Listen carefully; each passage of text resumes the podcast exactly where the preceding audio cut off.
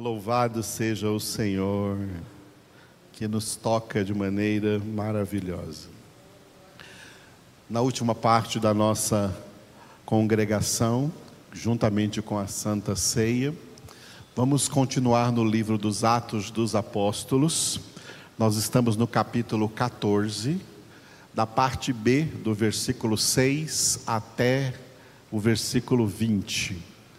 Listra e Derbe são duas cidades que ficavam na região da Galácia, região visitada pelo apóstolo Paulo e Barnabé na primeira viagem de Paulo, e essa história dessa viagem está registrada nesses dois capítulos de Atos, capítulo 13 que nós já terminamos e o capítulo 14 que nós começamos.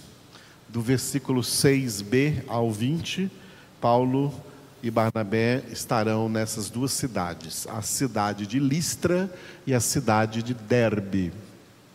Esse texto está dividido assim: versículo 6b e versículo 7 foi o que nós vimos hoje na nossa ceia matutina, o ministério de Paulo e Barnabé nessas cidades.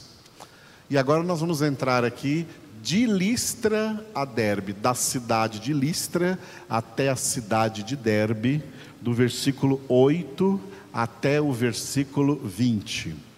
Esse texto está dividido assim, ó. A maior parte do texto se dedica ao que aconteceu na cidade de Listra, em Listra, do versículo 8 até a parte A do versículo 20. E na cidade de Derbe, apenas a parte B do versículo 20 para Derbe. De, em Listra, primeiro em Listra e depois então para Derbe. Vamos ver o ministério de Paulo aqui na cidade de Listra, Atos 14, de 8 a 20a. Esse texto começa com um evento muito interessante que foi a cura de um aleijado, a cura de um homem paralítico. Né? Então, a história dessa cura está nos versículos de 8 a 10. E nos versículos de 11 a 20 há a reação das pessoas que estavam ali presentes e que presenciaram esse milagre. Qual foi a reação dessas pessoas diante deste milagre. Foi uma reação errada. Quando chegarmos lá, nós vamos ver que foi uma reação errada. E essa reação errada é muitas vezes a mesma reação que acontece hoje, das pessoas quererem idolatrar alguém que Deus usa para fazer milagres ou curas. Quando eles viram Paulo e Barnabé ministrando uma cura, eles quiseram idolatrá-los como, eles, como se eles fossem deuses em figuras humanas que chegaram na cidade deles. Essa, eu tenho a convicção, é uma das razões pelas quais muitas vezes a mão de Deus não se estende para fazer determinados milagres. Porque o povo não pode ver milagre que eles criam um ídolo. Ao invés de se voltarem para Deus, de se voltarem para a palavra, eles criam algum ídolo milagreiro, e isso é abominável aos olhos de Deus. Mas vamos ver então, começar a analisar hoje esse milagre, essa cura, né, no versículos de 8 a 10 foi a cura de um aleijado. Nós vamos ler, ler sobre esse aleijado no versículo de número 8 e a sua cura nos versículos 9 e 10. Então, começando no versículo 8. Em Listra costumava estar assentado certo homem aleijado, paralítico desde o seu nascimento, o qual jamais pudera andar. Vamos repetir?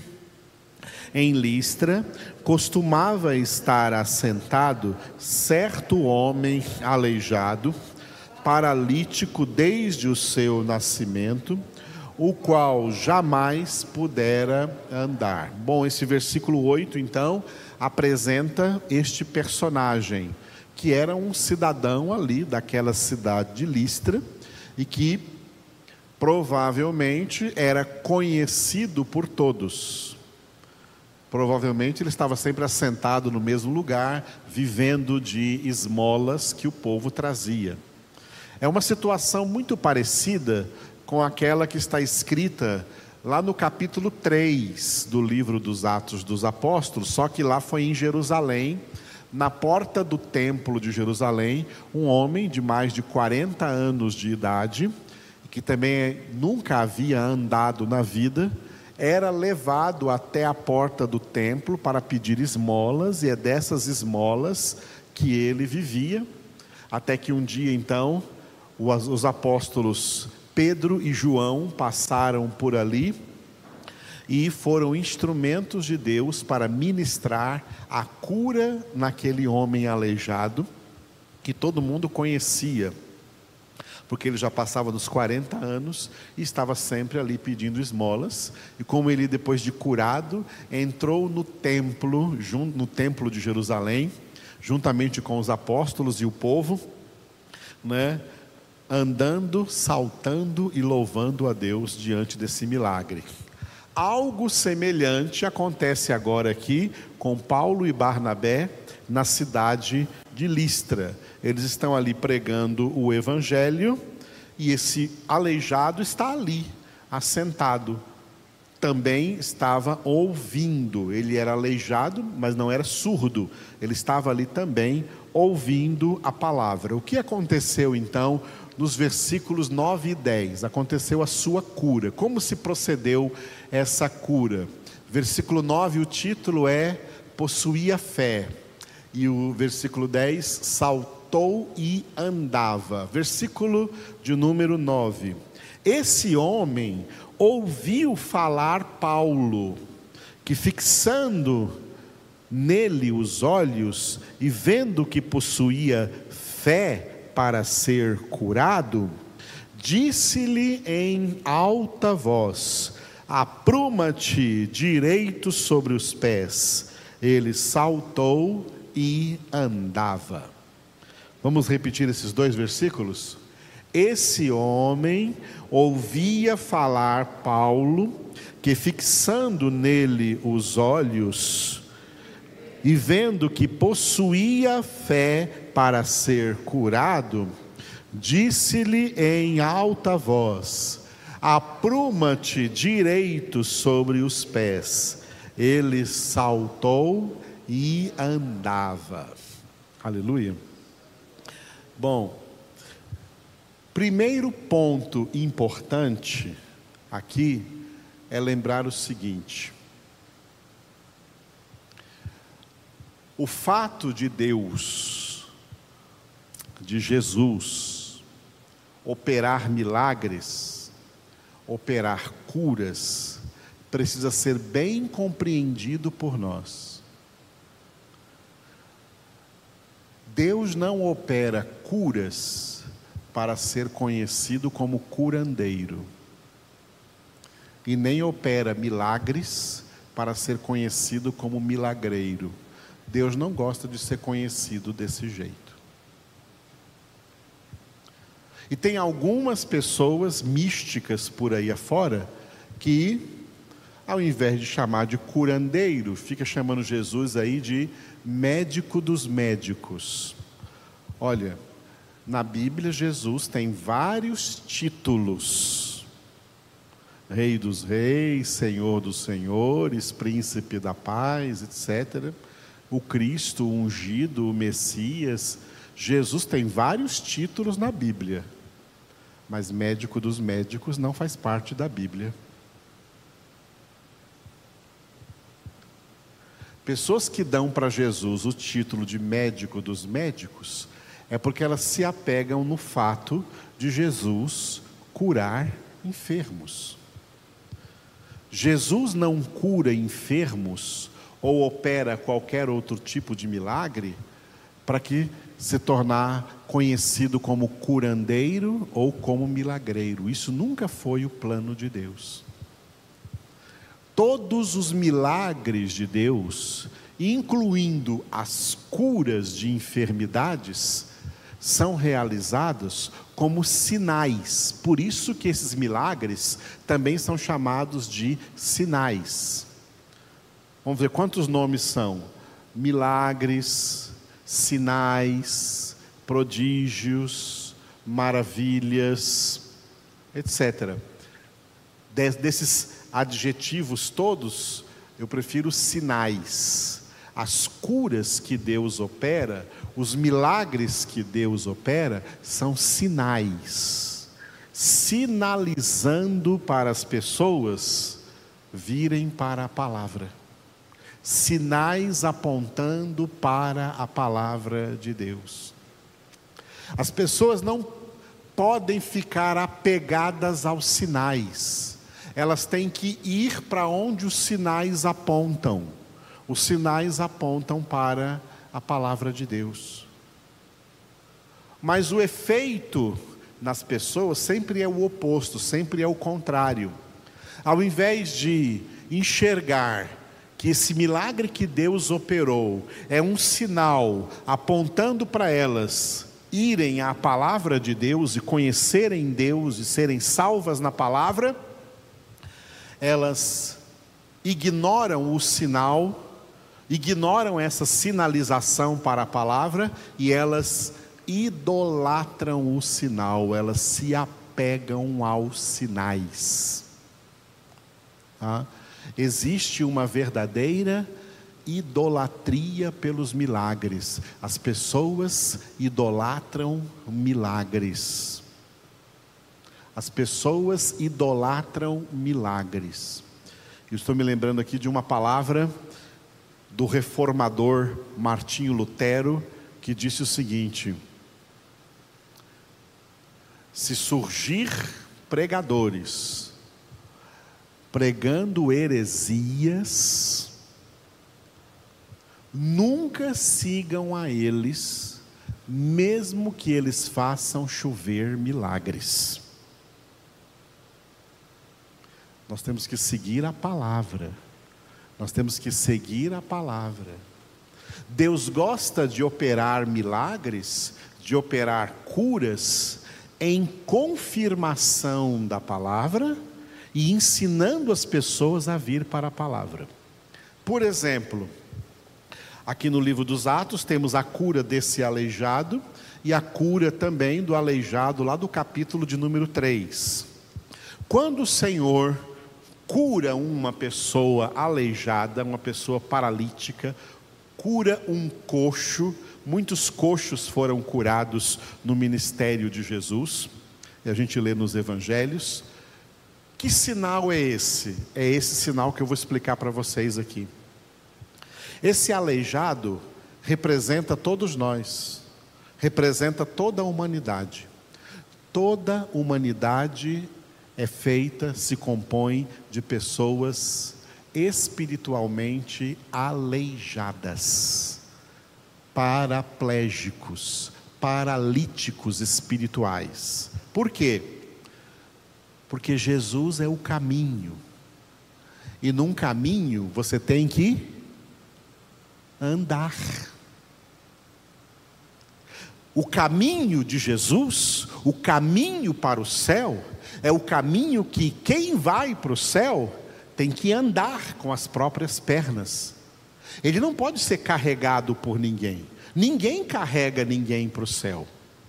Cada um tem que andar nesse caminho com as suas próprias pernas. Só que todos pecaram, Romanos 3, 23, e carecem da glória de Deus. O pecado torna as pessoas paralíticas, aleijadas espiritualmente, incapacitadas de andar nesse caminho. As pessoas não andam no caminho para o céu porque elas estão espiritualmente aleijadas, paralíticas.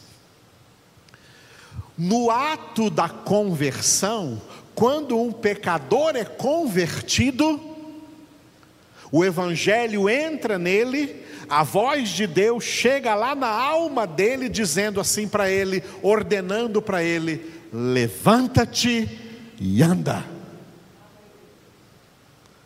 Levanta-te dessa situação de pecado em que você está e anda no caminho, na verdade e na vida que é Jesus.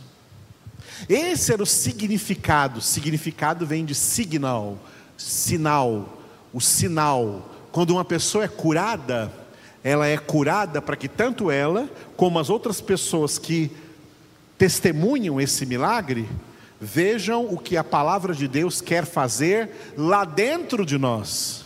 Deus opera no corpo aquilo que Ele quer fazer na alma, aquilo que Ele quer fazer no interior. Ele quer levantar essas almas aleijadas, essas almas paralíticas, para que essas pessoas tenham agora pernas para andar e perseverar nesse caminho, para prosseguir e completar a carreira de santidade, de salvação que lhes está proposto. Essa é a razão de Deus operar milagres.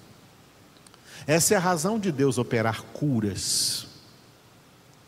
Só que as pessoas, na maioria, elas anulam o propósito de Deus com as curas.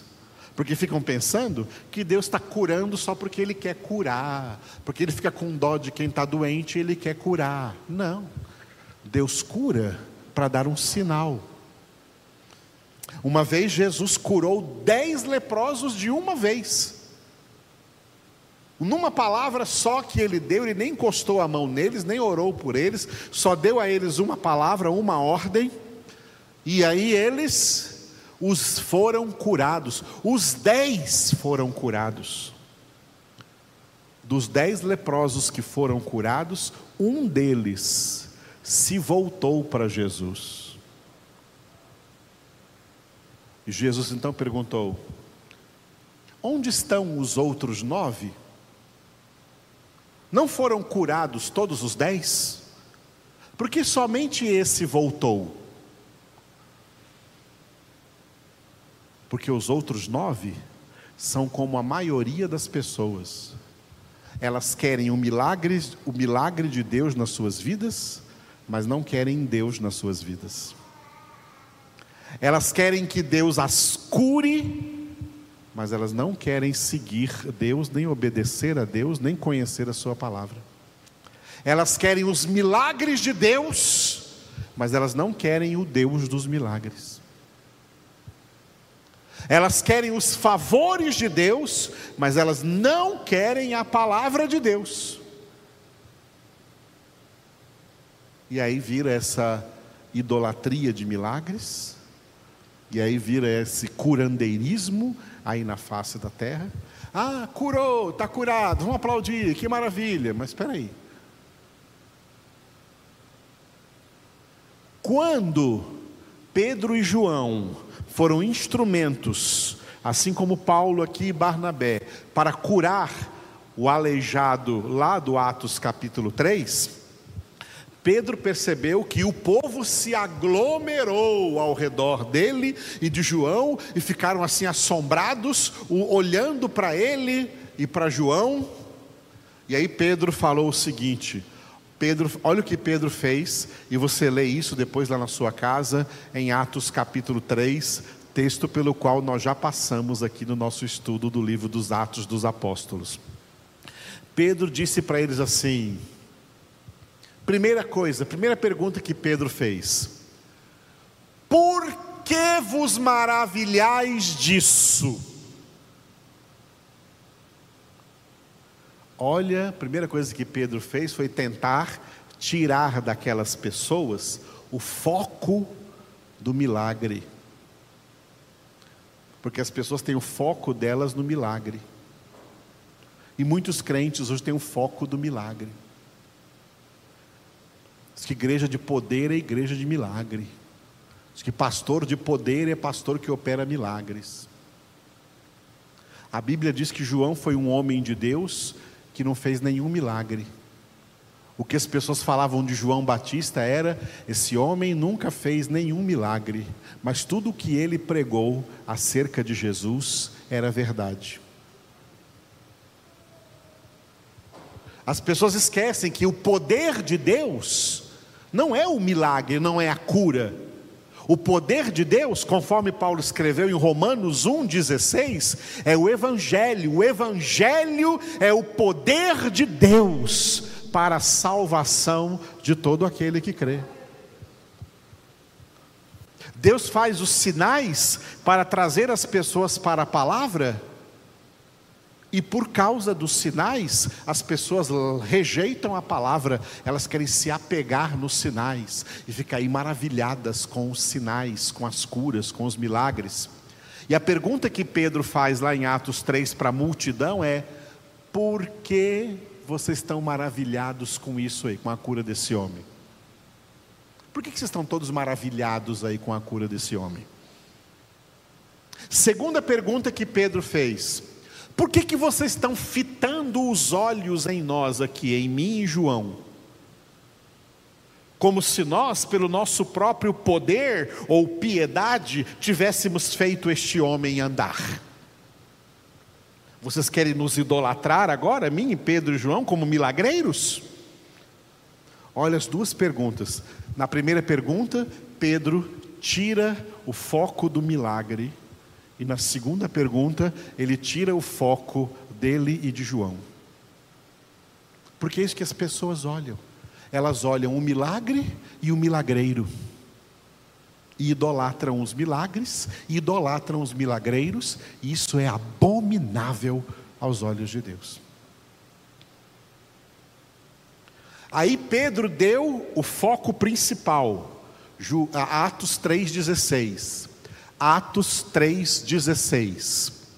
Pela fé em o nome de Jesus, é que esse mesmo nome fortaleceu a este homem, que agora vedes e reconheceis. Sim, a fé que vem por meio de Jesus deu a este saúde perfeita na presença de todos vós. Vamos repetir o Atos 3,16? Pela fé em o nome de Jesus, é que esse mesmo nome fortaleceu a este homem que agora vedes e reconheceis. Sim, a fé que vem por meio de Jesus deu a este saúde perfeita na presença de todos vós a fé que vem por meio de Jesus. Jesus é a verdade, Jesus é a palavra, Jesus é o Verbo de Deus, a fé que vem por meio da palavra. A fé que vem, conforme Paulo escreveu em Romanos 10, 17, a fé vem pela pregação, e a pregação pela palavra de Cristo. Nos tempos que vivemos hoje, as pessoas não querem palavra nas igrejas, elas querem milagres, elas querem milagres sem palavra, elas querem curas sem palavra, de palavra não gostam, eles querem curas, eles querem milagres. Por isso que os nove leprosos não voltaram para Jesus porque tudo o que eles queriam era ficar curados para continuar vivendo a sua vida de pecado. Porque doentes de lepra, eles não podiam viver a sua vida de pecado. Mas agora curados, eles foram desfrutar da sua vida de pecado. Mas aquele que voltou para Jesus, para esse, Jesus disse: A tua fé te salvou. Os dez leprosos foram curados, mas um só foi salvo. Porque esse que foi salvo, ele entendeu que a cura que ele recebeu foi um sinal, um sinal para ele voltar para Jesus. E ele voltou para Jesus. Os outros nove não entenderam o sinal e ficaram só com a cura. Pois bem, eles estavam indo para o inferno com lepra, e o que aconteceu com eles é que eles foram para o inferno sem lepra. Curas não salvam, milagres não salvam, a palavra salva. É palavra de salvação, porque é o próprio Jesus, é o Evangelho, que é o poder de Deus para a salvação de todo aquele que crê.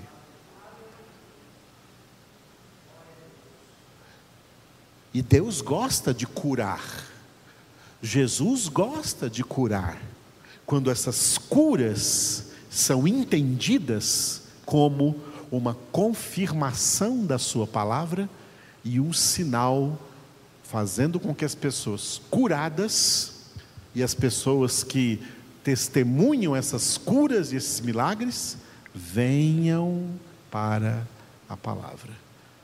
Quando o milagre é assim, isso agrada ao Senhor. E é assim que nós oramos para Deus operar milagres e curas, para que os curados e os testemunhas dessas curas se voltem para o Senhor de todo o seu coração.